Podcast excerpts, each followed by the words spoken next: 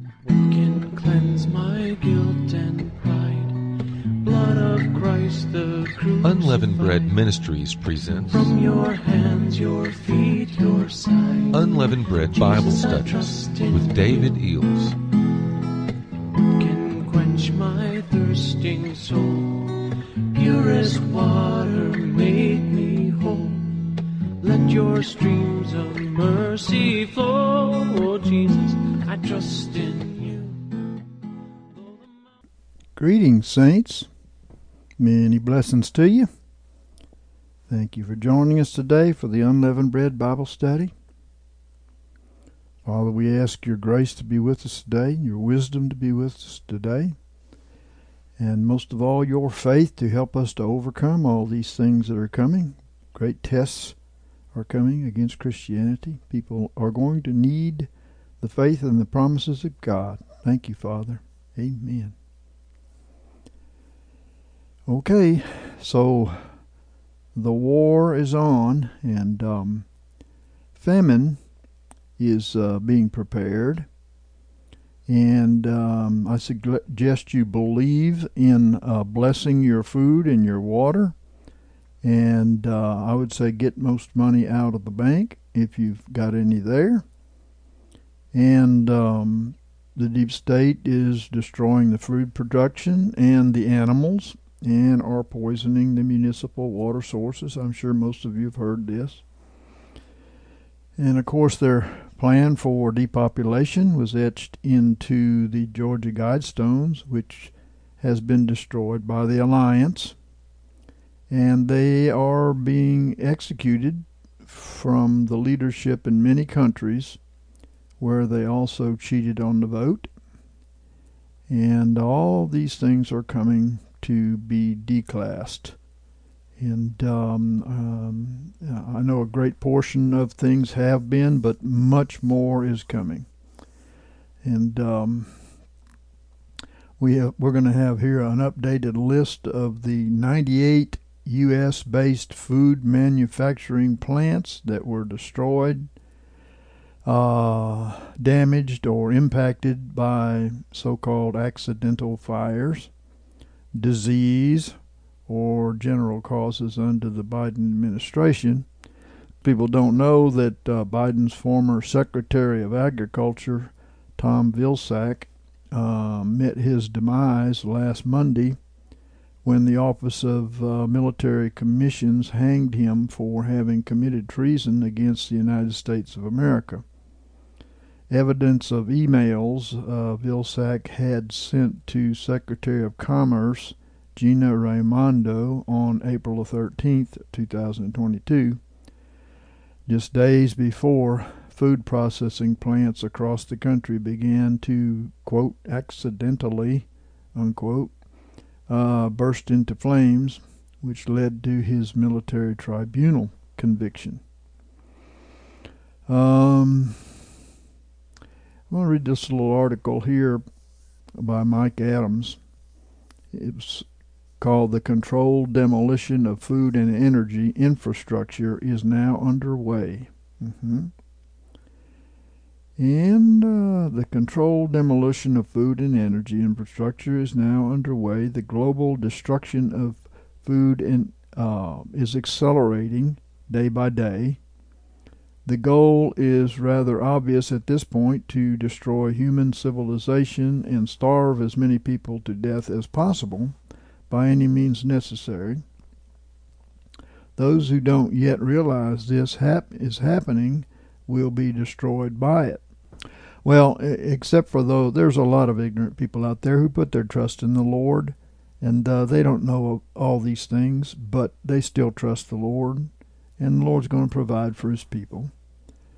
So he goes on to say, Today we bring you an astonishing list of sabotage against refineries, the deliberate takedown of the power grid, the shuttering of fertilizer manufacturers, and even new attacks on lithium, the battery storage element, uh, powering the green economy. Globalists are trying to starve and kill billions. Yes, they are. And a lot of people are waking up to that, and um, in many countries they're being overthrown.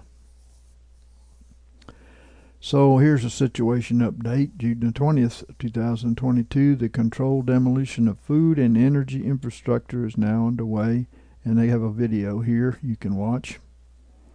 Um, a little on plagues. The first plagues, which you know I shared with you about three and a half years before they came, are now nothing. Okay and um, it, it's really the vaccine, right? As most people know now. Um, Father told us greater plagues are coming, which will kill many. The deep state leftists are desperate. The vaccines, along with Rockefeller's guidelines for hospitals and doctors, have and will kill many more. And so, I mean, people, many are wised up now, and less and less people are, you know, falling for the vaccine thing, which is a good thing. Praise be to God. And here's a, a pretty great testimony uh, where God showed this girl about the plagues of 2023. And uh, this was on YouTube. It was a Great Miracles Avenue 6:10:22.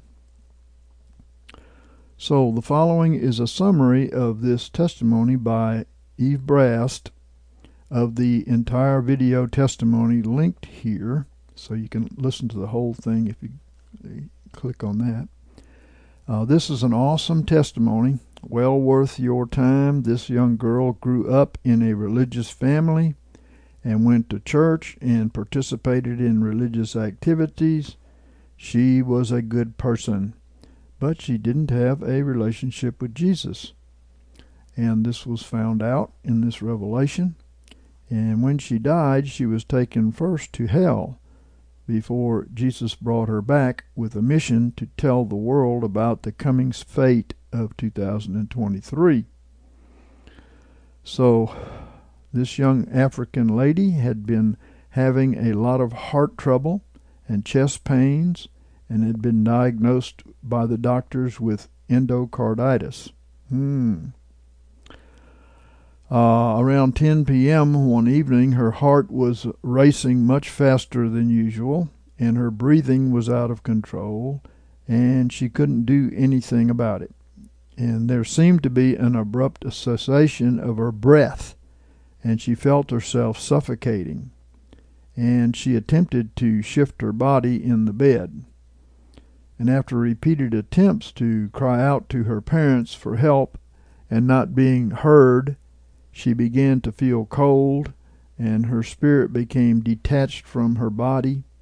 She was propelled through space at an incredible rate of speed and began asking herself repeatedly if she was dead and after some time she felt a hand on her shoulder and turned to see a man in brilliant white and uh, with a glowing face. She asked him if he was Jesus, and he responded, I am the way, the truth, and the life. Come with me, and I will show you mighty things that you do not know. She asked, Jesus, am I dead?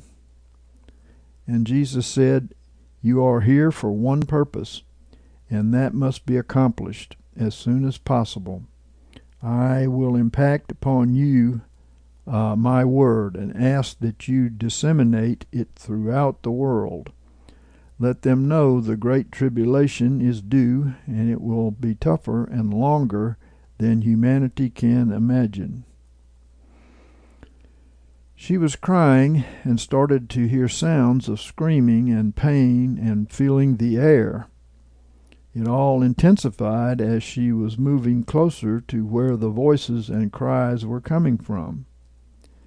The smell and hotness in that place was like none other. It then dawned on her that she was in hell.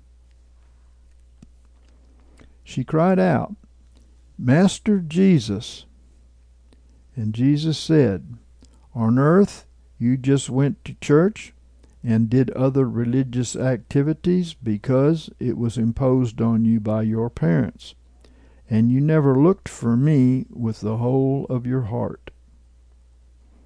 He paused for a moment, and she observed the sorrowful reaction from his movement as they walked. Then he said, This is how hell's fire is. You won't be here long. I want you to tell my people about the coming year 2023. And as soon as he said this, the obnoxious scents and sounds gradually faded away, and the atmosphere and power shifted to a more comfortable state. She stated, Now please listen carefully.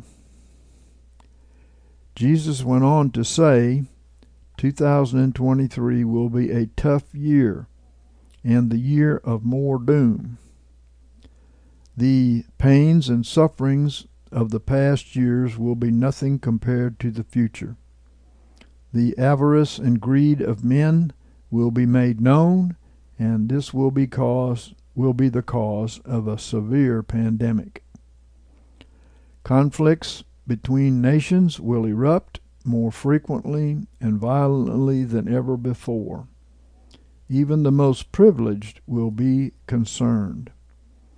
And uh, note avarice means an extreme greed for wealth or material gain. If it wasn't this way, saints, just my thoughts, people would not find a need to run to the Lord, just like this young lady. You know, uh, if it wasn't this way, if it was peace and security, if it was a thousand years of peace, no one would be saved. The uh, most people turn to the Lord when they find out they need a Lord, and they turn to the Lord when they can see that their sins are against God. So, continuing, after sensing her anxieties, he continued to hold her hand tightly. He went on to say, Tell my people that in spite of everything, everyone who seeks and finds salvation in me, I, the Lord, shall be with them. I will dry the tears from their eyes, and I will comfort them even if the repercussions of greed continue to rule and prevail. My Father who rules beyond heaven and earth shall bring peace to the world, but only if the world seeks repentance. Go now and tell the world. That's right. So the people in the world who seek repentance will find his peace, even in the midst of all of this that's going on. She began to beg to stay with Jesus and asked if another could go in her stead. But Jesus said, These are my plans for you. You were born for this, for this purpose, and this is your mission on earth. Go and tell the world what you have seen and heard.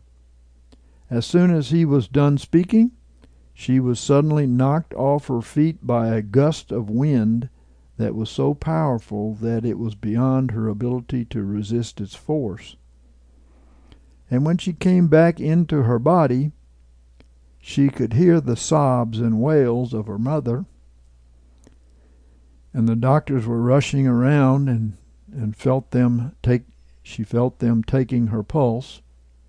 They declared that she was dead and that they had never witnessed a miracle like this. She had been dead from 10 p.m. the previous night and wasn't found by her dad until the next morning when they had rushed her to the hospital. She says she has relayed the information in precisely the same manner as Jesus has given it to her, and she hopes that everyone, everyone, will take heed to the warning. Well, the the Lord is really the only cure for things that are coming. Um, avoiding even the vaccine will not help. Many people are going to be faced with this who are now wise to the vaccines. uh, but they'll be around people. And the best defense, of course, is holiness and righteousness in the Lord. I'm going to put a, a link to our book, God's Vaccine, here, which will give you wisdom concerning this. And I pray that everybody will pay attention to it. Okay. And also, I'll put um, seven simple steps to be immune from the plagues and pestilences which are coming. Okay, here's a revelation given to Michael Boldea, March of 2010. It was called Three Men in a Wheat Field. And this is a pretty intricate revelation. It uh, actually probably can be very easily interpreted in a couple of ways, and both of them are important. So, shortly after returning to the United States, I began having a recurring dream. After seeking the Lord on the matter, however, I know I was supposed to make this dream public. I dreamt I stood in front of a large wheat field well, let's just say, according to the parable of the sower, the field is the world. And as we will see, an angel in this dream seems to indicate that this wheat field represents both the food supply but also God's people in a larger interpretation because he likens them to wheat, right? He went on to say, By the golden hue the wheat stalks had taken on in my dream, I knew that it was close to harvest time, either late summer or early autumn. We are hearing the date of September the 12th as a day of great earthquakes and tsunamis and much death. We'll put an interesting video link here. Okay. I'm not saying that's the only date, of course, or it's only going to come in a date, but uh, something great is supposed to happen there. Uh, Michael went on to say, It was beautiful and peaceful watching the wheat sway gently in the breeze under a picture perfect blue sky. As I grew familiar with the scene before me, I began looking around and saw three men, evenly spaced, at the edge of the field. Well, I believe that we are on the precipice of these judgments. Okay. One man stood on the left corner of the rectangular field, the second man stood in the middle, and the third man stood on the far right edge. I believe these men represent angels bringing judgment as well as a harvest upon the earth. Judgments will force many people into thinking about God and repenting and turning to Him. All three men were dressed in white, and since I was seeing them from behind, I could not make out their faces. And each of the three men held something on their right hand, or in their right hand. The man on the left held a burning torch. The man in the middle held something that looked like a wineskin. It was filled with water, by the way. And the man uh, in the far right corner held an old fashioned sickle, and a basket lay on the ground next to him. I recognized the sickle, Michael said, because I used to play with one in my adolescence when living in Romania. Okay, I believe that uh, these men represent the angels of judgment.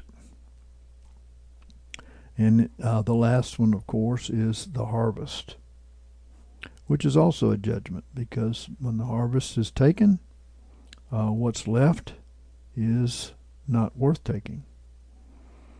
And as I stood and watched this strange scene before me, the man on the far left tipped his torch slightly and touched one of the wheat stalks with the lit torch.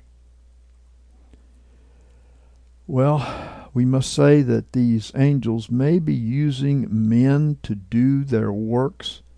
For instance, it is the left that is destroying the food supply. and this man is on the left. Um, suddenly, about one third of the entire wheat field burst into flame. Of course, that's a destruction of a crop.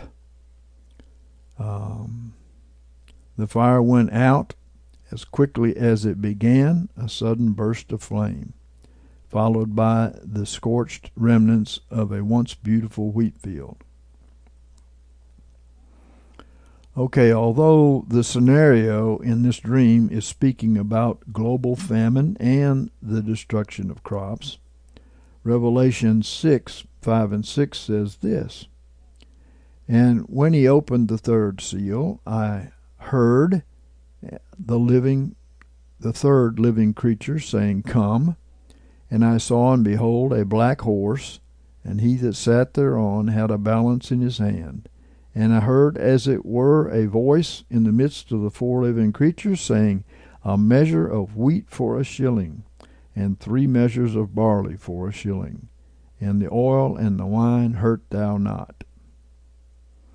And Michael said, As I continued watching, the second man uncorked the wineskin, raised it about shoulder level, and tipped it slightly one solitary drop of water poured out of the wineskin. But as it made contact with the wheat, another third of the field was leveled as though a great wave had just swept through it. It's, well, it's no secret now that they are poisoning the crops and doing weather warfare uh, against them, to uh, flood them, and to uh, eventually kill many people. It is their plot. It is their scheme. They are Satanists. They are mad. Uh, they are demon possessed, and we we've had much um, experience with the people uh, of the faction, which are the same way, having the exact same spirits. So we know they never give up. They have a job to do, and they're doing it. Michael said, I did not understand what I was seeing, but I continued to watch the scene unfold. I was expecting the third man to do something as dramatic as the first two. But instead, he simply bent from the waist, grabbed a handful of wheat stalk with his left hand, and with a practiced swing of the sickle, cut through it. He then laid the wheat that he had cut in the basket. I want to say that this harvest, of course, is a cutting loose from the earth. It entails uh, the death of people. Okay? And although there was a solemnity in the actions of all three men, the gentleness and the care with which the third man laid the wheat in the basket stood out for some reason. That's because it is the harvest of souls for the Lord. It is very, very important. And of course, many will grieve this and uh, understand the, the reasons why people are dying, and of course, people may turn to the Lord quickly. Because obviously, we've got little time left, right? The man continued the process of cutting wheat and putting it in the basket until it was full, and then with practiced ease tied the wheat into a small bushel uh, with a piece of twine he removed from his waist. He laid the bushel aside and returned to swinging the sickle and filling the basket. This went on for some time, probably about seven years, as the man methodically and quickly made bushel after bushel of wheat. Amen. Revelation 14, 14 through 16. And I saw, and behold, a white cloud. And on the cloud I saw one sitting like unto a son of man, having on his head a crown, a golden crown, and in his hand a sharp sickle. And another angel came out from the temple, crying with a great voice to him that sat on the cloud, Send forth thy sickle and reap, for the hour to reap is come. for the harvest of the earth is ripe. And we're talking about God's God's crop here, right? And he that sat on the cloud cast his sickle upon the earth, and the earth was reaped. You can imagine that this didn't happen in a moment. it happened in a over a period of time. And some even already have passed on to be with the Lord, you know. Uh, for the first two nights, this is where my dream ended, and as I knew this could not be the end of it, I began to pray that I might either see the conclusion of the dream or receive the interpretation. On the third night, the dream began as the previous two nights, with the first man setting the fire to one third of the field, and the second man flooding one third, and the third man meticulously harvesting the last third and I thought it would be the same dream yet again until the man with the sickle turned and looked at me and said, The world will know hunger. The faithful will know the power of their God. You understand? when they went into the wilderness, there was not much to be seen to keep people alive. God did miracles and God, God's people got to see the provision of God. Okay, so this statement that the Lord makes here, or the man, the the angel, the world will know hunger, the faithful will know the power of their God. Amen. Have faith. Michael said, I recognized him, and I had seen him in both dreams and visions before. This destruction of food will put the saints in a position to trust God for miracles, I believe. And such as when Moses led the people of God into the wilderness, tribulation, where there was no visible means of support, and they ran out of water and they ran out of food, but God supplied just as Jesus did when he led the people into the wilderness. Amen. Michael said, I woke up and went about my day thinking that I would have the dream again that night. But the dream did not return. I received no further insight or interpretation. But this is what I believe in regards to its meaning. I believe that a worldwide food shortage is imminent. Whether due to too much sun, not enough rain or too much rain and unprecedented weather patterns. Global agriculture will suffer a severe blow very shortly. Yes, agreed. And we're currently seeing an engineered global food shortage and supply chain disruption. I also believe that God has already prepared provision for His children that he will provide for them, and miraculously so. I do not believe God reveals coming events to his children that they might grow fearful or panic, but rather that they might learn to trust him, knowing that he who is already into tomorrow has already made provision for it.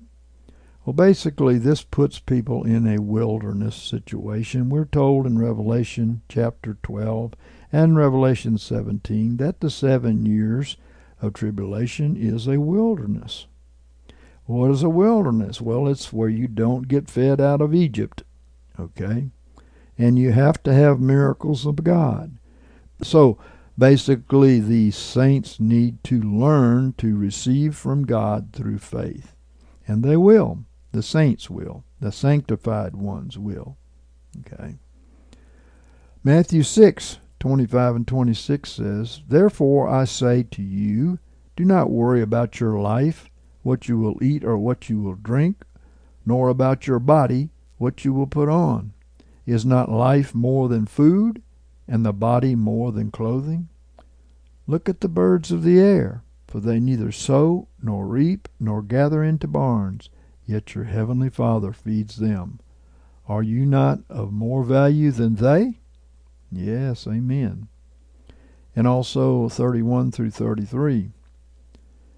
Therefore do not worry, saying, What shall we eat, or what shall we drink, or what shall we wear?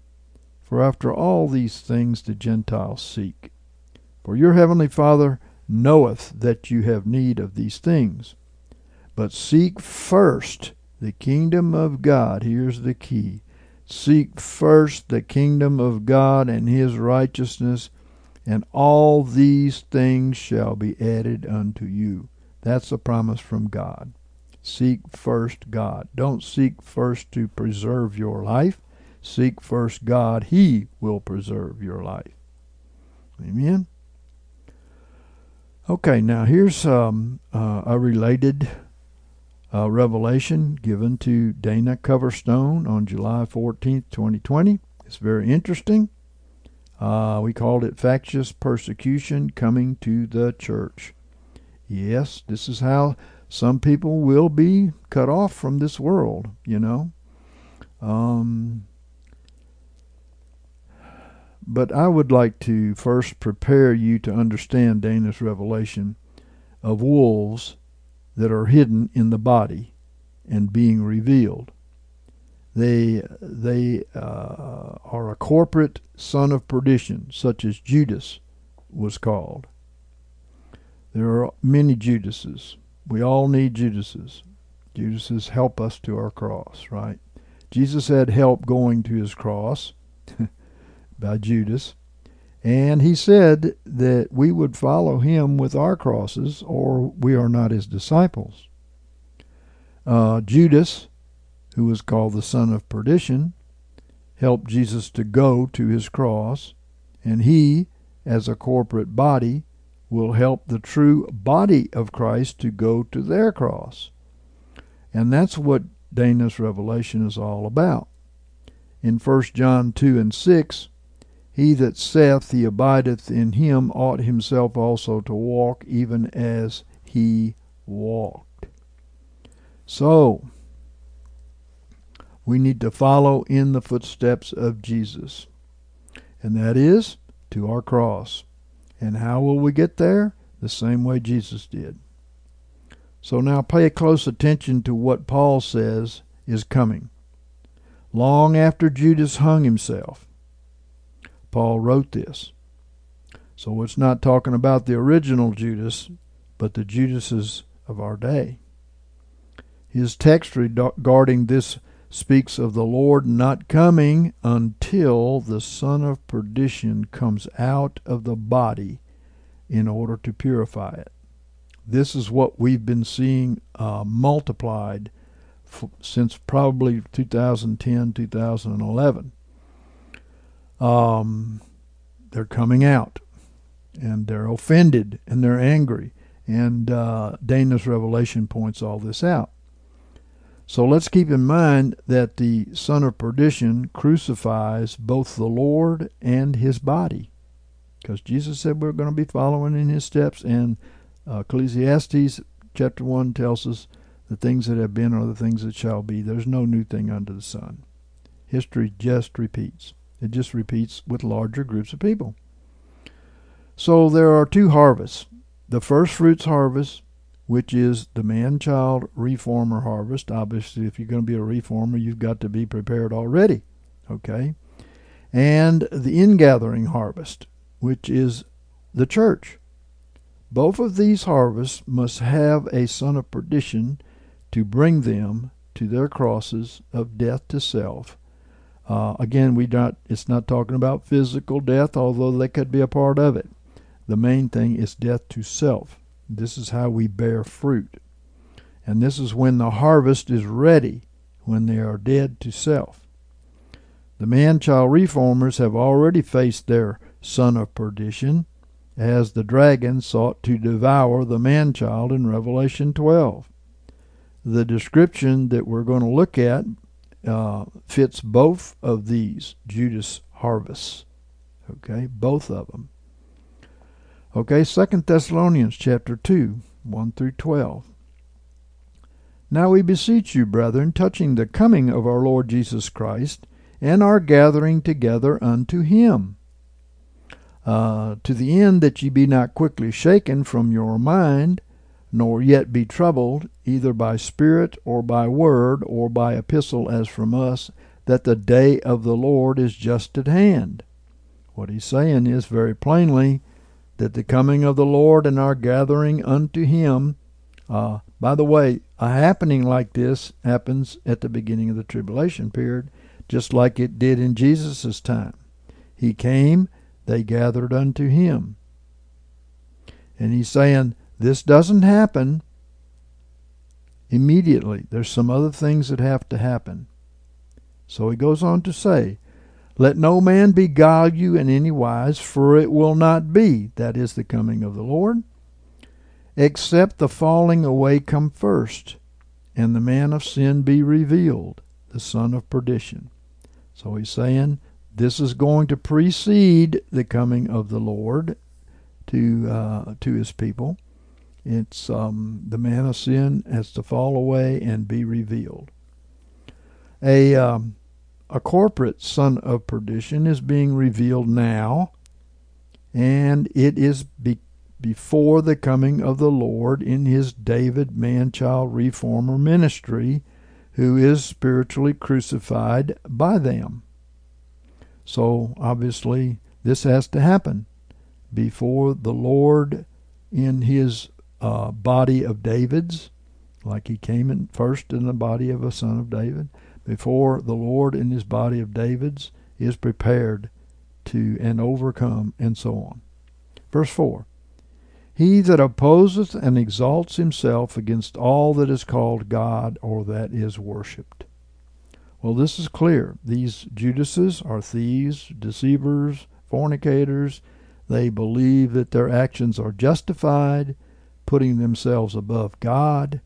Uh, they have become the judges, and everything they think doesn't have to uh, line up with Scripture or doesn't have to submit to the rules of Scripture, and it never does. Okay? So this is a reprobation as it was with Judas.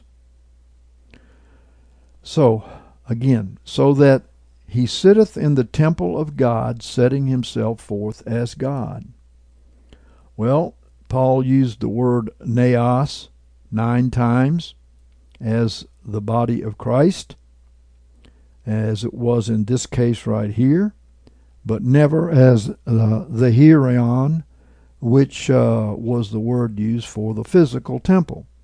Judas was Antichrist in his judgment of Jesus, putting himself in the place of God and he sits in the church, in the temple of God, setting himself forth as God. These judges have decided that we don't need God to judge, we're going to do it. For selfish reasons, obviously. Verse 5. And of course, you know Judas's reason was very selfish. Remember ye not that when I was with you, was yet with you, I told you these things and now you know that which restraineth, that which restraineth what? That which restraineth the coming of the Lord for his body. And it is the falling away of the son of perdition to purify the body.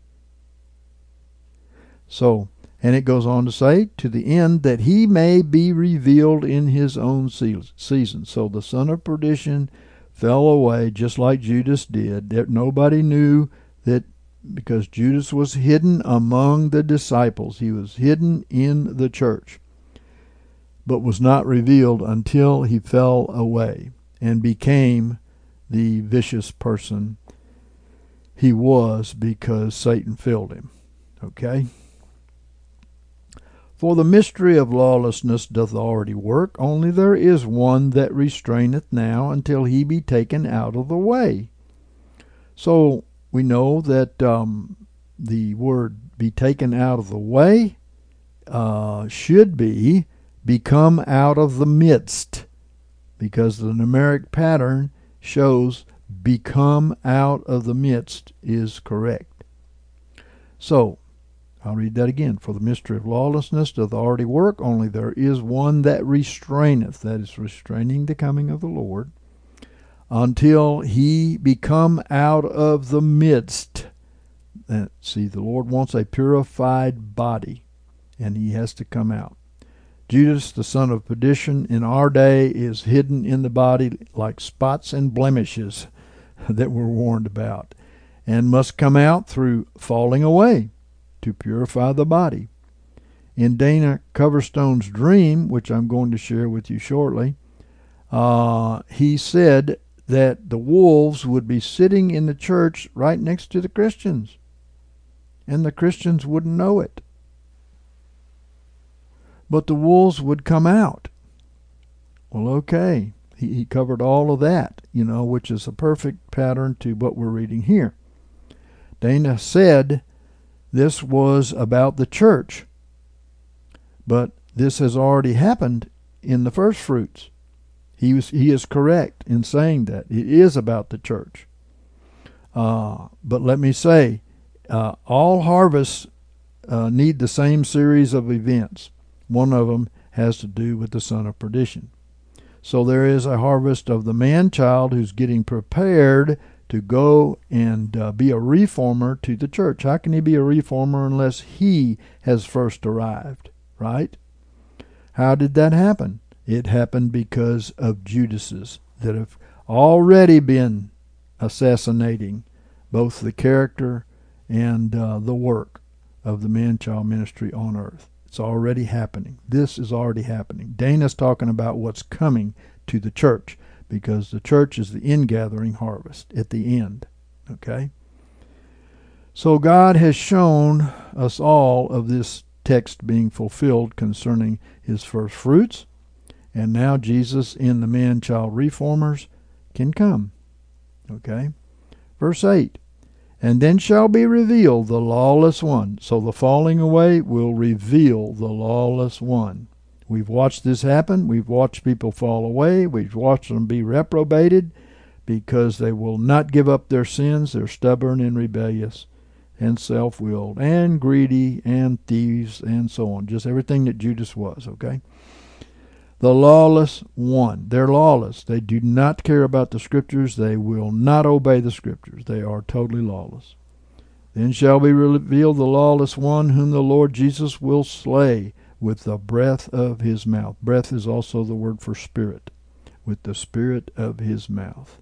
So the Lord, uh, when he comes, is going to bring an end to these Judases and that was like David, who represented the man child in his day, and he judged the Edomites, uh, those who uh, were like Judas against their own brethren, and uh, Jesus, who judged Judas, right, told us about him, right, and the sons of perdition or destruction will be judged by the coming of Jesus manifested in the man child reformers, just like Jesus in David judge the Edomites who came against their own brethren, and bring to naught by the manifestation of his coming. Wait, uh, Jesus is going to bring to naught the son of perdition by the manifestation of his coming. Interesting how the word manifestation is there. Well, notice that the word manifestation here, which is phanerosis, uh, means to become visible by a shining forth. Did you hear that? Uh, the glory of God will be seen in his first fruits, according to 2 Corinthians 3 and 18. He is going to shine forth. It's a shining forth. Okay. Isaiah said twice that his reward is with him and his recompense before him. You remember the Lord uh, coming from Edom with blood-stained garments when he came in Isaiah. Yes. Even he, that is Judas, whose coming is according to the working of Satan. Satan entered Judas, and he enters the Judases of our day, whose coming is according to the working of Satan, with all power and signs and lying wonders, Yes, they love to do witchcraft, uh, which is rampant among the Judases. Witchcraft, of course, is rebellion, for one thing, but it's also using demons to manifest certain things, especially attacks against the righteous. Okay? and with all deceit of unrighteousness for them that perish. In other words, the son of perdition is bringing this uh, deceit of unrighteousness for them that perish because they receive not the love of the truth that they might be saved. So their deception uh, is to impart demons to people who uh, disobey the word. So they will deceive only those who do not hold to the scriptures. That's all. That's it. And uh, verse 11, and for this cause God sendeth them a working of error that they should believe a lie. Okay, uh, you can try. I've tried myself to warn them away from their their uh, un, uh, their evil lifestyles, their uh, unforgiveness, their criticism, their thinking they can judge others when they're the worst criminals out there. Okay, this is crazy. It is crazy. Okay, I'm just going to tell you. And I've experienced enough of it to know it is crazy. Verse 12 that they all might be judged who believed not the truth but had pleasure in unrighteousness. This is true. So this is God's the son of perdition is in a way doing God's work here. He is cleansing the church of those who do not love the truth. They will believe a lie. Okay. So here's Dana's dream. In the dream, I was standing over a field, looking down on a valley, and it was a large field. Well, according to the parable of the sower, Jesus said the field is the world, right?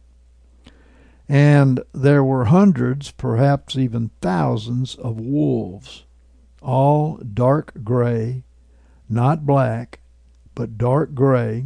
Gray, of course, is death. They are dead. They are dead to God. Okay. And menacing. They were all sleeping, and they were nuzzling each other and kind of laying around. Yeah. Okay. What are they getting prepared for? Matthew 10, 16 through 25 says, Behold, I send you forth as sheep in the midst of wolves. Be therefore wise as serpents and harmless as doves. But beware of men, for they will deliver you up. Okay, that's what they do. Like Judas. To councils, and in their synagogues they will scourge you. Yea, and before governors and kings shall ye be brought for my sake, for a testimony to them and to the Gentiles.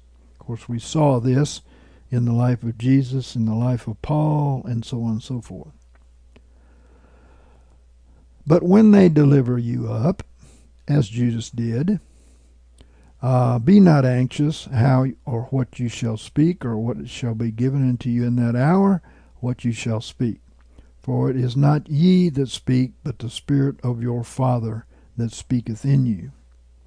And brother shall deliver up brother to death, and father his child, and children shall rise up against parents. I want to say that when the Judases turn against the body of Christ and are filled with Satan, they destroy their own families. We have watched their children go downhill. Some of them even became Satanists.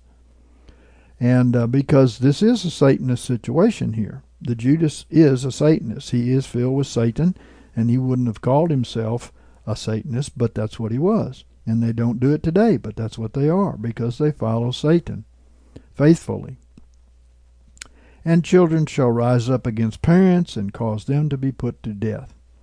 Well, that's see that's this is what they do. They kill their families. They kill them.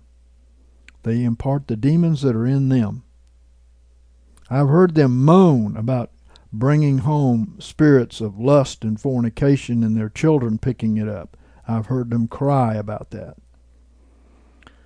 And uh, verse 22 And you shall be hated of all men for my name's sake, but he that endureth to the end, the same shall be saved. Yes. But when they persecute you in this city, flee to the next. For verily I say unto you, you shall not have gone through the cities of Israel until the Son of Man be come. A disciple is not above his teacher, nor a servant above his Lord. It is enough for the disciple that he be as his teacher, and the servant as his Lord, walking in the same steps, right? If they have called the master of the house Beelzebub, how much more them of his household? Yes, they will call you anything that uh, they can think of that would discourage you or turn people away from you right? Suddenly, a very dark figure began running into the middle of all those wolves. And with a whip, he began to whip all those wolves, and they began to wake up, and they were shrieking and making horrible noises. We, uh, a man in our assembly one time was snatched out of our assembly and taken to hell. He screamed, he shrieked. And then after he went to hell, he came back and told us the next day it was a good thing. It was a great thing, you know. But that was when he was totally taken and deceived, you see. It entered into Judas the same way. Well, this dark figure that is uh, whipping them represents Satan, who stirred up the son of perdition and they were waking up to being hurt. They're hurt. They're very hurt. They're very hurt about the goofiest things you ever heard in your life. Mostly they want to cover up their sins by blaming you for what they are doing. That's just, I mean, you've seen it in the political realm. It's happening in the church. Okay. The dark figure just kept whipping them and stirring them into a frenzy he was making them mad, infuriating them, and he kept whipping. But the, the wolves weren't hurting him. They showed him respect and showed some fear of him. He was like a master. Yes, Satan became their master. And once the wolves finally cowered down, he stopped and pointed his finger and spun around in a circle and said, Go to the cities. And the wolves took off in every single direction possible, howling at the top of their lungs. And the sky was dark, and I don't remember if I saw a moon. Well, a moon hidden because the bride has not yet reflected the sun, S O N, right? So, um, so the scenes changed. I, I, again, I'm skipping through here just a little bit. I'm not. I don't have time to cover the whole thing, but you can go and listen to it. So the scene changes, and I'm standing in front of a monitor or video screen of hundreds of TV sets or hundreds of computer screens, and I'm watching men and women of God, pastors from all around the world. And I saw myself with them and we were all preaching the gospel. Each one of us was sweating, and there's almost steam coming off of our heads. Um, this could imply some self works. I mean, a person who was a priest could not sweat, and they couldn't wear a garment that would make them sweat because it symbolized uh, self works. Okay, and this is something that um, uh, the leadership is going to learn, or they're not going to be in the leadership, right? It just showed the impact that we were trying to make, and we were preaching hard and teaching hard, and we were teaching biblical principles and dealing with some of the major issues and sin in our cultures and we were calling people to righteousness and holiness and to give up ungodly things that are a part of their lives. Well, amen. Let me say that the church is going into tribulation to learn to not go beyond the things that are written. As Paul said, here is one of the things that they will learn to obey. They don't think they have to, but they will learn to obey. 1 Timothy 2 11 through 15. Let the uh, a woman learn in quietness and all subjection. But I permit not a woman to teach, nor to have dominion over a man, but to be in quietness. So that uh, precludes the women from being um, elders, apostles, prophets, pastors, teachers, evangelists, so on and so forth. Uh, not that they can't prophesy, but the um, prophet is an office in the church. Okay. For Adam was first formed and then Eve. He gives you a reason for this. And Adam was not beguiled, but the woman being beguiled hath fallen into transgression. So he says this is the reason. Okay. But she shall be saved through her childbearing if they continue in faith and love and sanctification with sobriety. Well, we know that there were no women pastors in the New Testament. Okay, it was not permitted. And as I'm preaching and watching all these other men and women preach, I saw people in the chairs, in the pews, in the seats. Some are looking at their watches. Some are yawning, and some have their heads on uh, the back of the chairs or on the pews, and they're asleep. And others, you could tell, were uncomfortable and didn't want to be there. And I saw people walking out of the back doors. Well, there are, according to the scriptures, hidden rocks in our love feasts. Uh, first, there is disinterest and then there is a lack of conscience, and then they end up persecuting, right? Um, Jude 1 8 through 13. Yet in like manner, these also in their dreamings defile the flesh and set at naught dominion. This is what they do.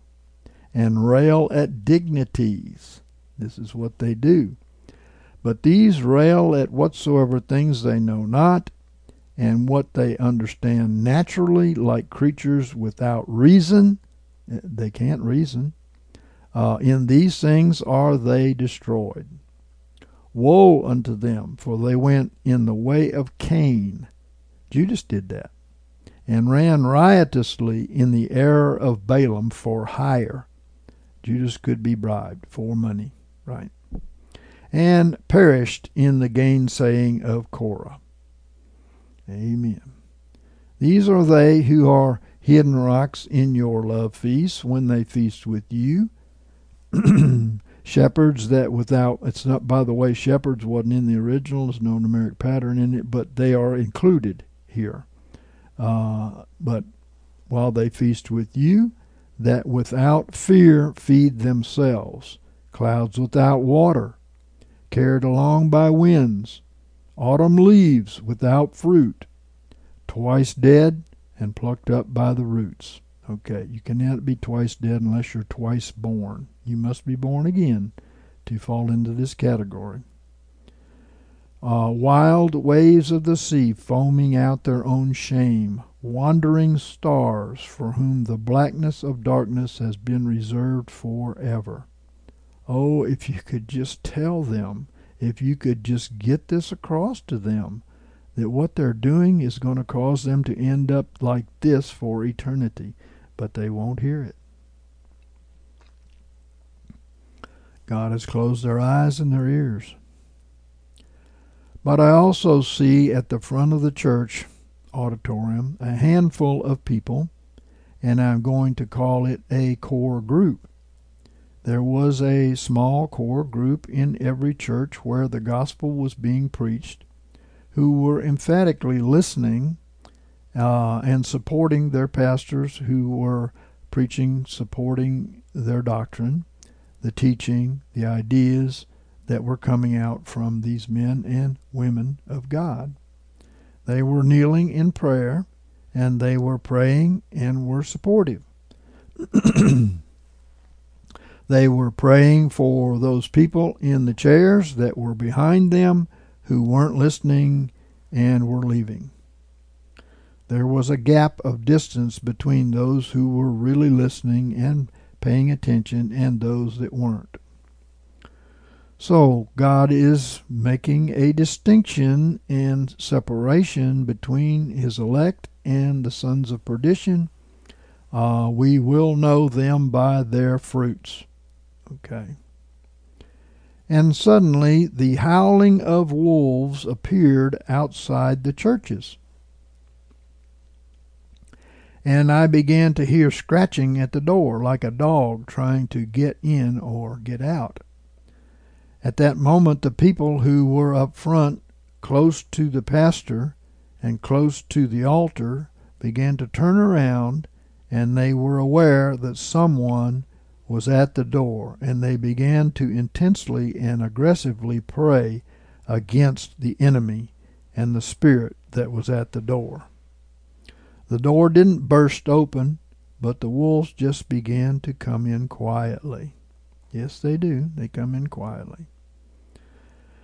Some of them even want uh, what the people have, uh, but they're not willing to pay the price to have it. They began to walk around and they walked up and sniffed some of the people that were just listening and the people who weren't listening at all had no idea that the wolves were there. Hmm. Now the wolves all had red eyes, almost like a red LED light. And when they were being stirred up and whipped by that master figure, their eyes began to glow and get brighter and brighter. So when they were set loose, and were going into the cities, their eyes were flaming.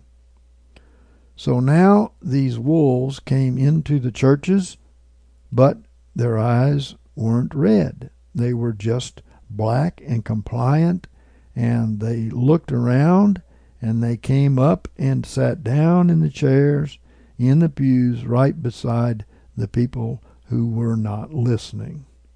Well, how does that happen? Why would they just sit down beside those people? Well, I'm telling you because those people will listen to them. Yeah. There was no fear, no worry, no concern at all. It was almost as if the people didn't even realize that they were there. Well, sons of perdition will be in every church to help the elect to go to their cross, as we've already spoken. But then the louder that I and the others preached, and the more intensely we preached, the more we dealt with issues and things that were sin. These people began to stir, and all of a sudden the wolves' eyes became redder and redder. Yes, they don't want to obey the scriptures. You cannot tell them that they can't fornicate. You can't tell them that they can't seduce a married woman. You can't tell them that uh, man on man is wrong. You can't tell them on and on. You can't tell them. And as the people became irritated, the wolves began to growl. And the people who weren't listening began saying, Shut up! Stop saying that. In other words, they are listening to the gripes of these wolves and they're deciding, yeah, that's right. We don't want to hear that either. And in fact, the next word is, I don't want to hear that. they were very aggressive. And I kept preaching and preaching. And on the screens, I kept seeing in my head all these people just kept preaching and preaching and preaching. Finally, the people who hadn't been listening were now listening and saying, Shut up and stop. What was the influence? Those ones sitting next to them, the wolves. And the wolves are beside them and nudging them, and they're getting them worked up too. So the enemy worked these wolves up, and the wolves came in and they started stirring up the people. Mm-hmm, that's what they do. They don't obey the rules of go to the person that you're offended with and talk to them. They never obey that. Never obey that. They want to go first to the third step Jesus gave, which is to bring it before the church. That's what they do. They have to slink around because they're breaking all the rules, and you can tell them this, and they won't. They don't have a conscience. So, so now the wolves started coming in up towards me, and on the screens I'm seeing the wolves start coming up to other pastors and preachers of God who were preaching. Uh, Jesus said the way was narrow and the gate was very small to get in. So we were preaching that kind of message. These wolves began nipping at my leg, and they started trying to bite some of the preachers that I was watching on the screen. They were growling, and one jumped up on my pulpit, and he was right in my face and growling. Yep, that's what the Judases do. Judas was offended with Jesus when the woman with the alabaster flask didn't sell it and give the money, and that was because he was a thief and he was stealing the money. So he had a very selfish purpose.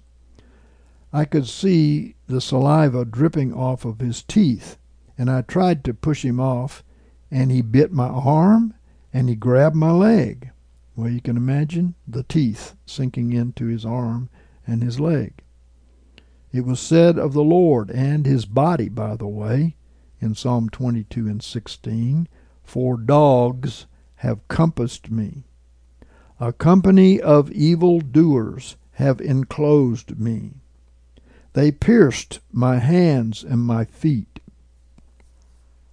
Well, this speaks of the lies that they speak against uh, his work and uh, and his walk, the hands and the feet, right? Pierced the hands and the feet. The teeth pierced the hands and the feet. His work and his walk, and so it is today. They do the same thing. Jesus in someone else makes no difference to them. They're just against Jesus, right? I'm watching some of the preachers and pastors that share the same heart for ministry and preaching that I do being taken down to the ground by growling wolves.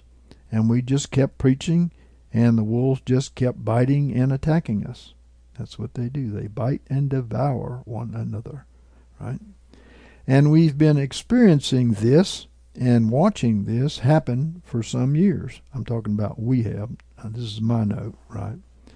So we know it's happening, and we've seen it happening, and it's just as unreasonable as this. And the louder we got, the louder the wolves howled. And the people at the altar were praying for safety and for protection. The wolves weren't necessarily attacking the people that were praying. Matter of fact, they'll be very slick and very smooth mouthed, as uh, Paul talked about in Romans, uh, to deceive um, the ignorant. So they might talk one way to the preacher and another way to the people. Yes, they do. Uh, the wolves weren't necessarily attacking the people that were praying. They were stirring up the people who weren't listening, and they were attacking the preachers and pastors, those of us who were trying to preach the message that God had given us. The intensity of that moment was profound for me as I'm preaching I'm trying to kick a wolf, and there was no way to fend them off, all off. We were just being overwhelmed and attacked. And the angry people were getting up and leaving that had not been listening. hmm And, you know, when you can tell when people have to be told the same thing over and over and over, that they never were listening. They were slamming the doors and they were making a big scene and saying, We're not coming back. You won't shut up. We're done here. And they left. Well, I got to say, the church just got purified. Yes. And suddenly the scene changed, and I saw courtrooms and judges with gavels, just pounding and pounding at the bench. I saw pastors in chains. I saw uh, I had shackles on myself. I saw people in the jury seats, on the witness stands, and they were crying.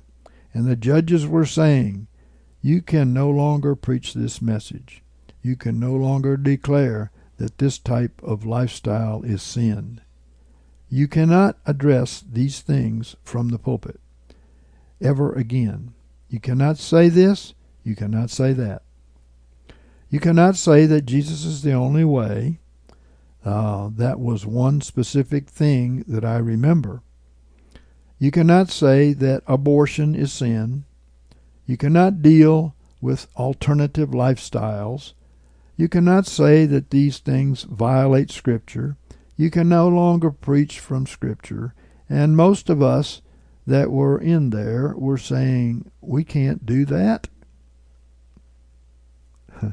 and the gavel comes down in anger and they're mad. Of course, preachers can't do that, not righteous ones. Then I saw churches surrounded by mobs of people, people that were yelling to shut it down, even burn it down. And I saw people that were being so hateful towards the church Yes, this is coming. You're going to be hated of all nations for my name's sake, says the Lord. And guess where the hatred is going to come from? It wasn't Pilate that wanted to crucify Jesus, it was the church. I saw people who were harassing believers going into church services. I saw people waiting outside after church to harass people who were leaving from church to go home. I saw hateful attitudes. But the thing that stood out in my mind was that most of the people in those crowds were the people who had been sitting in those chairs and pews and were not listening to begin with. Well, that's because they loved their sin. He said, In that moment it struck me, even in the dream, that some of the biggest persecutions the church is going to face coming very, very soon, and I believe has already started, will come from the people who sat among us in our churches, never accepting the Word of God as the Word of God. They were raised in it all their lives, and now they wanted to walk away because they did not like the preaching of the Word of God that says, This is sin, this is wrong, you cannot walk in this and still be a believer. Well, I got to tell you, it's those wolves who sit next to these people and whisper in their ears. It's these wolves because what they're doing is they're imparting their demons to the people. And it's it's a thing to behold, let me say. It was their sons and daughters and grandchildren of these people whom who've been raised in church all their lives, but they said, We've had it. There's nothing in this for me. So notice, not only did they leave, uh, but also their sons and daughters left. We have watched this. This is what happens.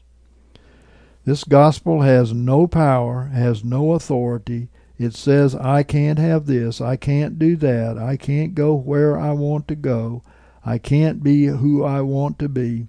I want to say that a lot of the gospel isn't teaching people the way to do that. And people do uh, get frustrated. Okay, that is uh, something that really does happen. Because they don't know the gospel, the real good news that Jesus has already taken away their sins, healed their bodies, delivered them from the curse, delivered them from the power of evil, and so on. They don't know that they're supposed to be confessing the good confession. Okay, I can't be who I want to be. I can't do what I want to do. Self self is on the throne. And uh, those were the people who were screaming, who were throwing rocks, who had baseball bats and guns in their hands. You think that people can't turn in a moment. I have seen it happen. When the demons enter in, like they entered into Judas, when the demons enter in, they are unreasonable. So, of course, we've seen this happen in our own faction. The people who fell away began to slander, to steal, destroy their families with factious witchcraft spirits, and send witchcraft attacks against the people. He goes on to say, The anger was led once again by those who had fallen away in backsliding. Those were the people who were pushing back against everything they'd been taught. Those had gone away to college and have become very liberal in all that they think and do, and who have given in to some of the ideas ideas of the protest movements that we're seeing today and the ideologies that say that one race is better than others. The thing I saw about the pastors who were preaching was that they were of every race and color. I saw black, white, Native American, Indian, African, Russian, Chinese, etc. They were all preaching the gospel. And the biggest uh, persecution that came came from the people who had walked away from the church. Then I saw pulpits being chopped up with axes and big old style wooden pulpits. I saw them being chopped to pieces. I saw plexiglass pulpits being hammered and hammered. I saw Christians in chains. I saw them being publicly ridiculed and publicly assaulted uh, because their ideas were old fashioned, quote unquote, and uh, need to go. Then I heard a cry that I've heard for six months previous, but there was something added to it. I heard, brace yourself and endure to the end. And then, snap, that was that. I woke up. My heart was racing because I saw people that I knew. I saw missionary friends of mine on the foreign fields. I saw pastors' friends. I saw uh, district leaders and officials from states that I know who are being attacked by those wolves while they preached the gospel and held to the standards of the Word of God, and they would not back down. And I saw the intensity in their eyes and the, the fight of their faith because of what they were dealing with and facing at that moment. I saw it and it was laid out. And I share this because I just wanted to get a message out. God showed me something for the church and those that might be lost. You need to hear it. I'm telling you right now, this is for the church. Yes, it is. And uh, the uh, the same situation has already happened for the first fruits, and they're prepared to start the tribulation, and then the church will start their tribulation, which will also uh, go through this situation. So this is this is he says well goes on to say this is for the pastors, the missionaries. This is to those people who believe the word of God is the word of God. There's too much compromise in the gospel right now. And I believe the Lord is showing me that some of the biggest persecution that we're going to face is going to come from within the church itself, not from the lost, not from the Muslims, not from the prof- protesters. It's going to come from people who sat in our churches and refused to listen to the truth of the Word of God and have exchanged the truth of God for a lie. And Romans 1 comes into play right here, right now. So, to my pastor friends, I say, get with it. Don't stop preaching the hard gospel. Don't stop preaching the Word of God and the full gospel behind it. There's going to be a price that we pay for this. Preachers, get on your knees. Get in your secret place. Get in your prayer closet. Hear from God and preach what he says. Say what he says. Declare the message he gives you. And do not stand down, no matter what it costs, no matter what it does to you or your family. Brace yourself and endure to the end. And then uh, we want to share another one. Uh, we call this one The Fire of Judgment Falls on the Apostates.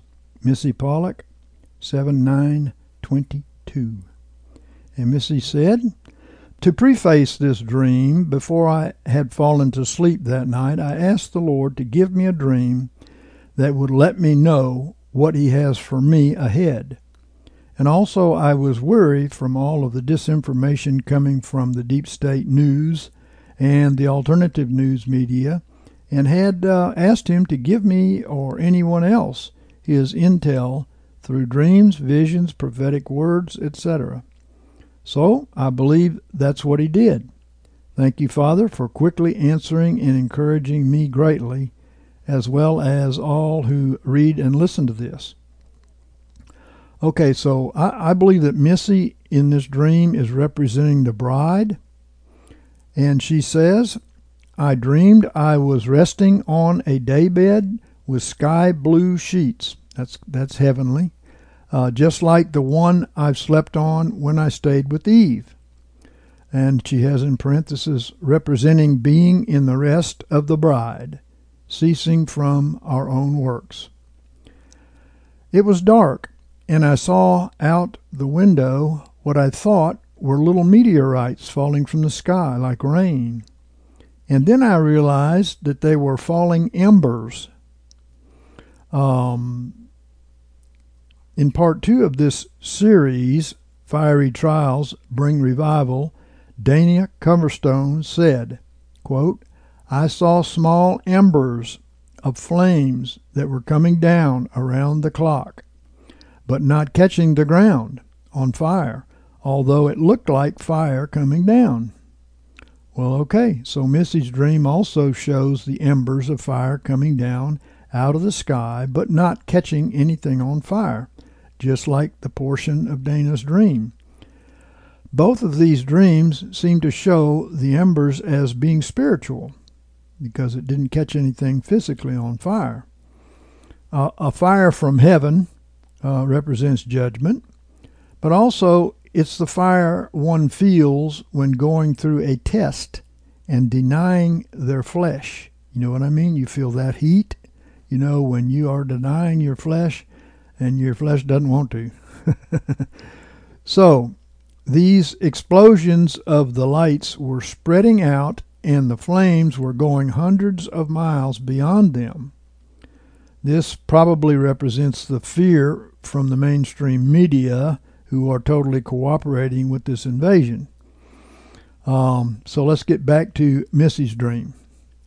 I went outside with a dustpan and brush to sweep up the remnants of what I saw and to look at it. But there was nothing in my dustpan.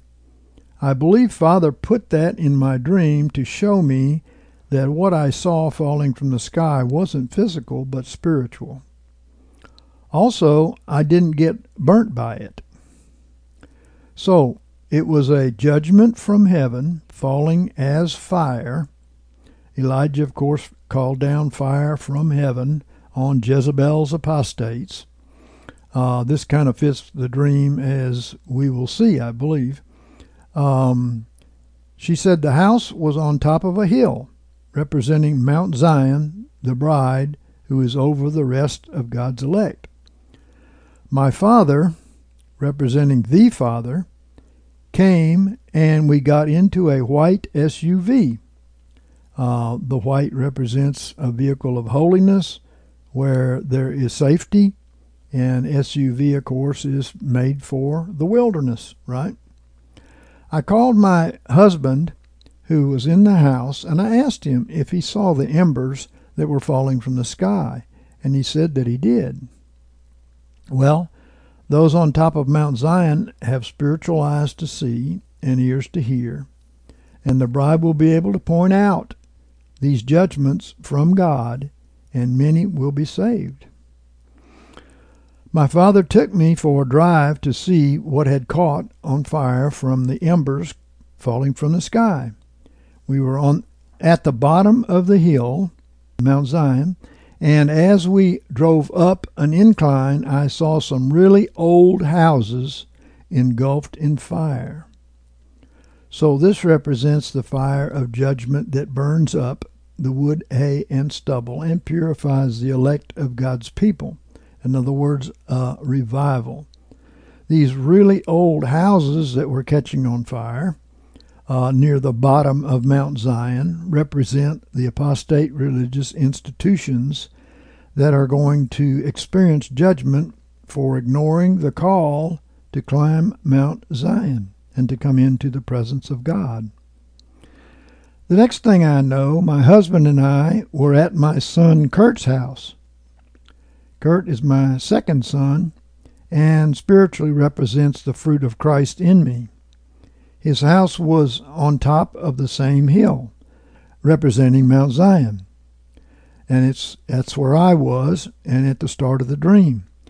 I was built up high like the it was built up high like the houses built on stilts along the beach to protect it from the waves.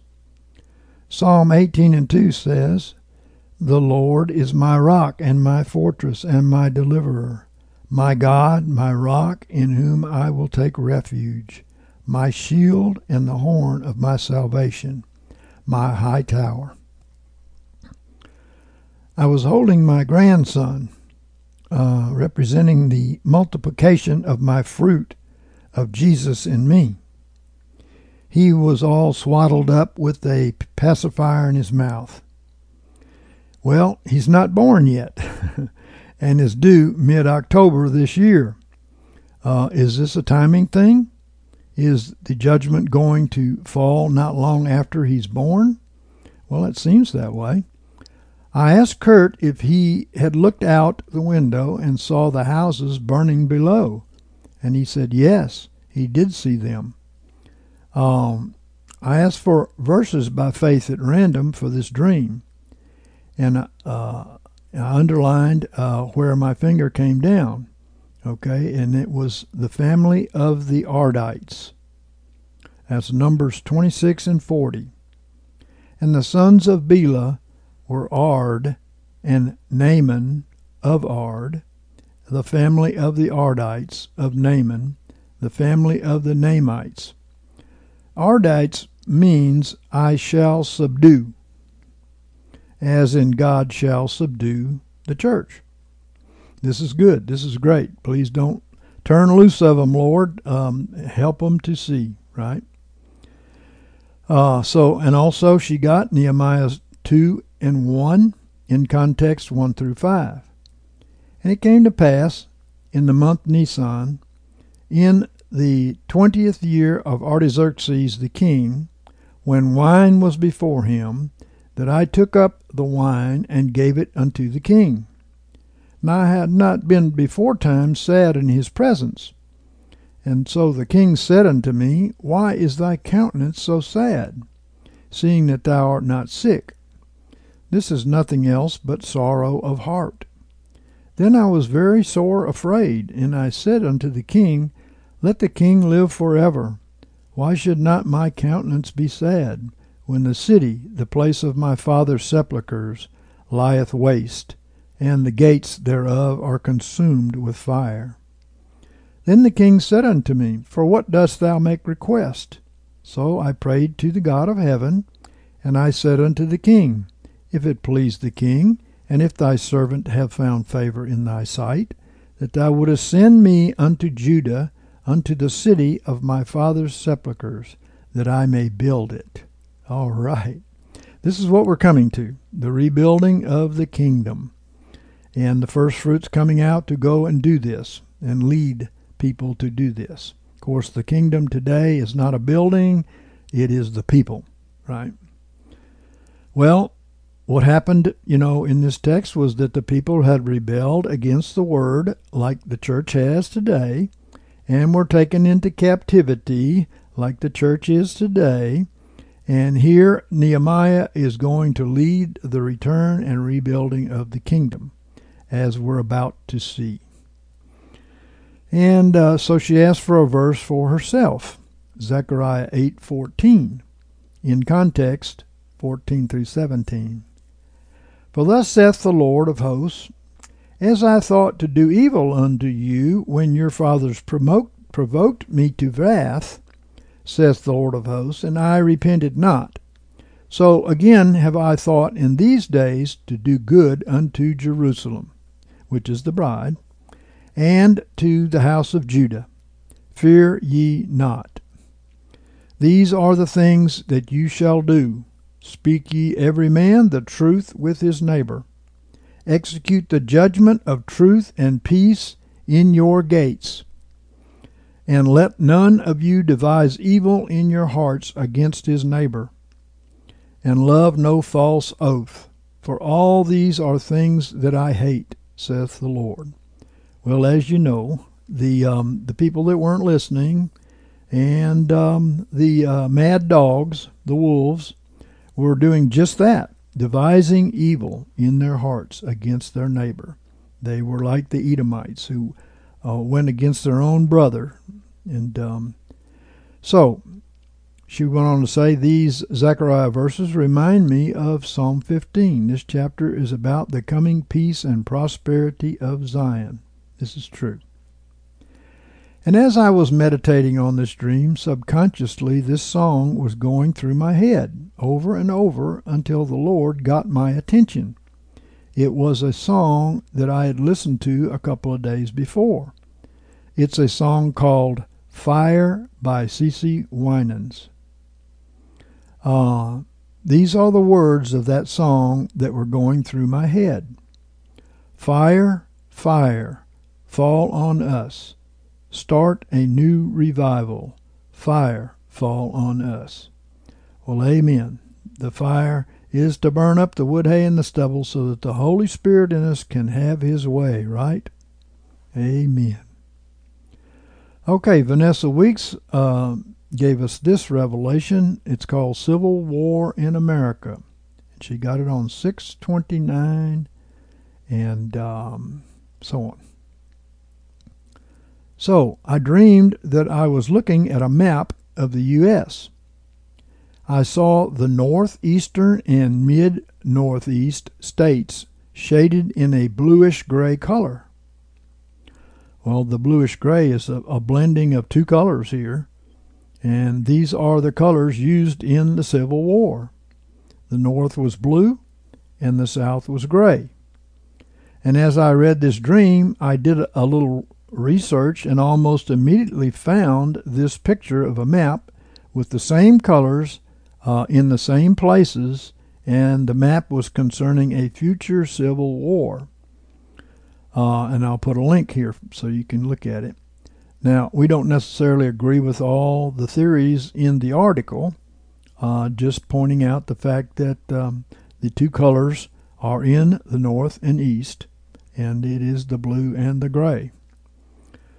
So I knew this meant that the deep state was taking away all the color from this area, and especially the trees.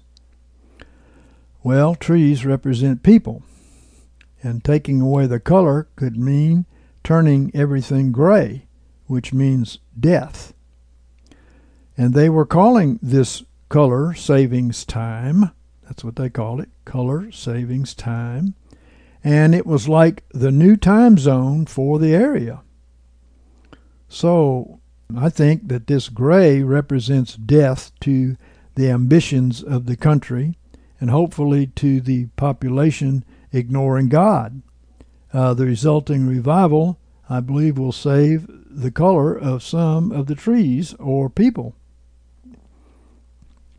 I had a sense of sadness and foreboding of what would happen. I knew the color being removed had a spiritual application. Color makes me think of the seven attributes of the light as seen in 1 Peter 1 5 through 7. Yeah, the uh, seven attributes of um, the separation uh, into colors that a prism does when you shine a light through it, right? And so these are the different different attributes of the light who is Christ. 1 Peter 1 5 through 7. Yea, and for this very cause, adding on your part all diligence in your faith, supply virtue, and in your virtue knowledge, and in your knowledge self control, and in your self control patience, and in your patience godliness, and in your godliness brotherly kindness and in your brotherly kindness, love. And uh, she said, I believe the deep state wants to remove the people who have these attributes of Christ. Yes, that sounds reasonable, a good interpretation. They want to remove those attributes of Christ. And they've done their best throughout the world to do just that. They're Satanists, so it comes easy to them. I asked the Lord for a word about this dream and received by faith at random Isaiah 42 and 20, and in context 18 through 23. Hear, ye deaf, and look, ye blind, that you may see. Who is blind but my servant, or deaf as my messenger that I send? Who is blind as he that is at peace with me? And blind as the Lord's servant. So a person who is at peace with the Lord, they um, they don't pay attention to a lot of things around them because it doesn't serve the Lord in them, and uh, they don't take offense, so that doesn't touch them either, right? Verse twenty goes on to say, "Thou seest many things, but thou observest not. His ears are open, but he heareth not. It pleaseth the Lord for his righteousness' sake to magnify the law and to make it honorable. But this is a people robbed and plundered, and they are all of them snared in holes, yeah, foxholes of war. And they are hid in prison houses, and they are for a prey, and none delivereth, for, the, for a spoil, and none saith, Restore. Who is there among you that will give ear to this, that will hearken and hear for the time to come? Also, by faith at random, a promise from the Lord to return his people from the north and the east is in Isaiah 43 1 through 7. That's pretty cool. It answers, it points out the exact same places where this war is at, right? Uh, but now, thus saith the Lord, that created thee, O Jacob, and he that formed thee, O Israel, fear not, for I have redeemed thee.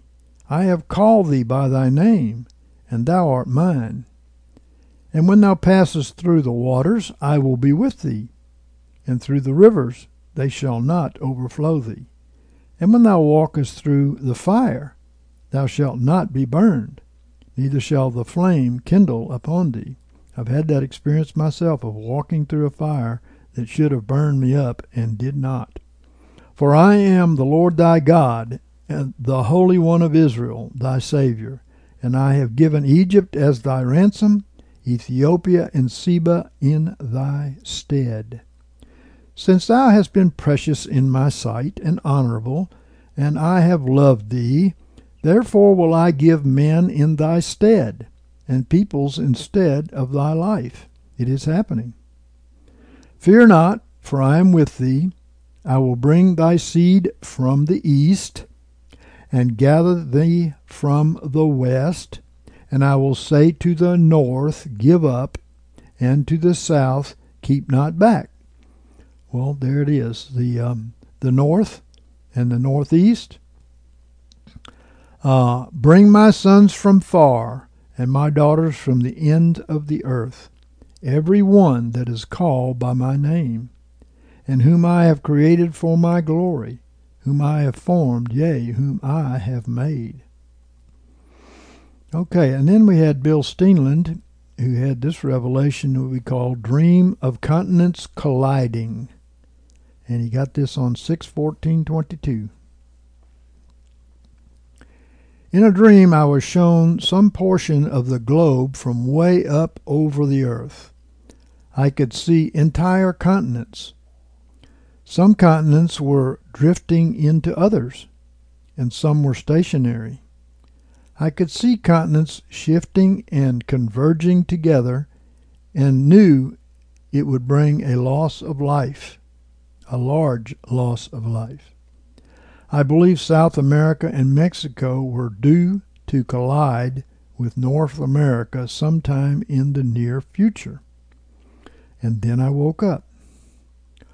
Well, I believe that this is the invasion force that is approaching the southern border of the United States.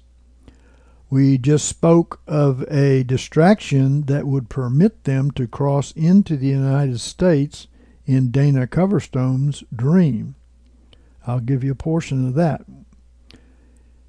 Dana said, The next thing I saw was four lines of light that seemed to be coming up from the border, all the way from Texas and California in broad daylight, representing, I believe, that they were no longer attempting to hide their plans, and this is a planned invasion over the border. It seemed that many people were coming from the border, but in a very organized way, and they moved north hundreds of miles with lights bright enough to be seen from space. Well, as we said earlier, these lights could represent deception. Yeah. This is a deception, I believe, to uh, remove the military's um, ability to respond here. Okay. They all stopped moving at once, and when they did, smaller lights, trails from within the United States started moving towards the four big lines of light where the movement had stopped.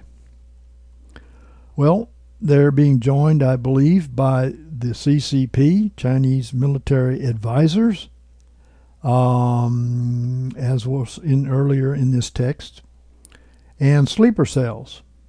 And I remember George Washington's dream of the red light invasion from the east and how the angels had come down to help the Americans who were almost overcome by it. Amen. Then suddenly the smaller lights started attacking. I could very much see this as being sleeper cells, he said. Um, like leftist anarchists, BLM, Antifa, and radical Muslims, I would say.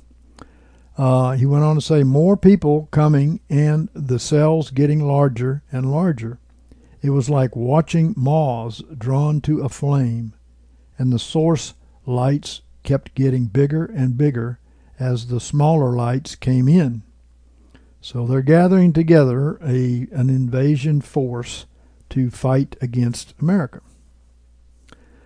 The um, the source light kept getting bigger and bigger, and then all four places flashed all at once, and everything went dark for a moment, and then it pulsed, almost like a slow light just going off and on. Well, I think that this may be what happened in the movie Red Dawn when the Chinese invaders EMP'd the nation in order to take it over. And then it exploded, and light was spread hundreds of miles from the source of that explosion. Now, here, um, both I and Dana thought this was fear that was spread by the media because the media, of course, is in cahoots with this invasion. They too are, are in big, big trouble to, and ready to be prosecuted for their evil.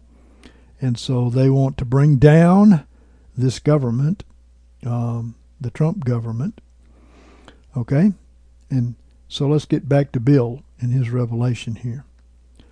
I believe these land masses represent the displacement of people and troops from disaster uh, like uh, natural disasters or man made.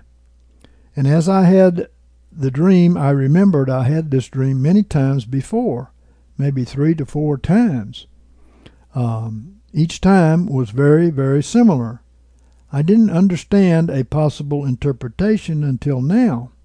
I believe it has to do with mass migration and troop movements on a global scale. Well, also, this invasion coming into the United States, these people are military trained people. Yes. This is not a bunch of uh, people from Mexico c- coming into the United States that we normally see. So, the man made, excuse me, the man child is coming with recompense before him, as the Bible says. And the next seal in Revelation 6 is taking peace from the earth, which will probably bring World War III. Uh, also, they are planning to bring the continental divisions together to make the Ten Kingdoms. The Alliance One World Order is preparing that and they are plundering the deep state to have the redistribution of wealth. The deep state will kill everybody that they can to stop this from happening. So here we have the makings of a war. Now, one more thing I want to share with you Debbie Finsky's revelation, Stand Firm in Me. She got on 7 8 22. As I was meditating on God's sovereignty in so many little and insignificant things, uh, like Brandy receiving 12 knife sharpeners instead of one that he ordered. and I began to hear Father speaking to me. By the way, they told him just keep them. You know, I said, well, that's a deal, I guess. Um, she went on to say, from the Lord, Have not I said, Stand still and see the salvation of the Lord? So keep standing still and firm in me, leaning not on your own understanding, but diligently moving in obedience to the work that I have called each of you to do. For I am the wise master builder, and I direct in every step, and in every move you are to make. The path I direct you down is very narrow, but you will soon see that the horizon ahead of you is great and very encompassing. See it. My kingdom is encompassing the whole earth. How blessed you are to be called to such a great work. Be faithful. I speak to my faithful ones. Well, the angel in uh, Michael Boldea's dream said, The world will know hunger, the faithful will know the power of their God. Yes. Continuing here with this prophecy. For I know you, and I know that you understand the work that I call you to do is not a self gratifying work, but it is a work requiring great self denial. It is a moment by moment working out your own salvation through obedience to me in holy fear and trembling, and in stillness, knowing that it is I, your Lord, and your God, who works in you to will and to work for my good pleasure. I hesitated about asking Father to give me a random word from the Bible, yet I felt strongly that he wanted me to do just that. So I asked him, Father, I feel you want me to ask this of you, so I ask that you would randomly lead me to a place in your word that will be an undeniable confirmation of this word from you. So, without looking down, I just struck my finger in my Bible. And when I opened it up and looked down, I saw my finger was on the word let in Joel 2 and 16. Gather the people, sanctify the congregation, assemble the elders, gather the children and the nursing infants. Let the bridegroom come out of his room, and the bride out of her bridal chamber. There's the revealing of the man child and the bride, because that's going to be a revelation that comes at that time. Right? Thank you, Father. Thank you for the great work that you have called us to do. Uh, help us by your grace to stay humble before you. Keep us still and firm in desiring to live the life of continual self denial. Help us prepare ourselves through obedience to your word, and as we pray, fast, and war for the coming of your man child and bride, and the bringing in and building of your kingdom of priests all over the earth. In Jesus' name, amen. All right, how awesome. Well, Father, yes, he, he, we hate to see some of these things come, but they must come to purify your body. The sons of perdition must come out of the midst. Uh, the falling away will reveal who they are. And that has happened for the first fruits before the tribulation, and it's going to happen for the church, just as Dana pointed out, in the tribulation. Because the first fruits reformers, man child reformers, have to be ready to get it right and to bring it to the people. They can't be in the sanctification mode, they have to be sanctified, right? So thank you, Father, for what you're doing. We ask you to finish the great work you started. Thank you for victory over all of the enemies. And we love you and we thank you so much, Father, for what you're doing. In Jesus' name, amen. All right, Saints. God bless you and keep you. I hope you've enjoyed this as I have. Good night. For information, materials, and to contribute, go to unleavenedbreadministries.org. Contributions only may be addressed to David Eells, Post Office Box 23 16 16, Montgomery, Alabama 36123. my thirsting soul. Purest water make me. Let your streams of mercy flow. Oh Jesus, I trust in you. Though the mountains fall into the sea, though the rivers rise, I still believe. For your mercy stands and your word is true. Oh Jesus. I trust in you.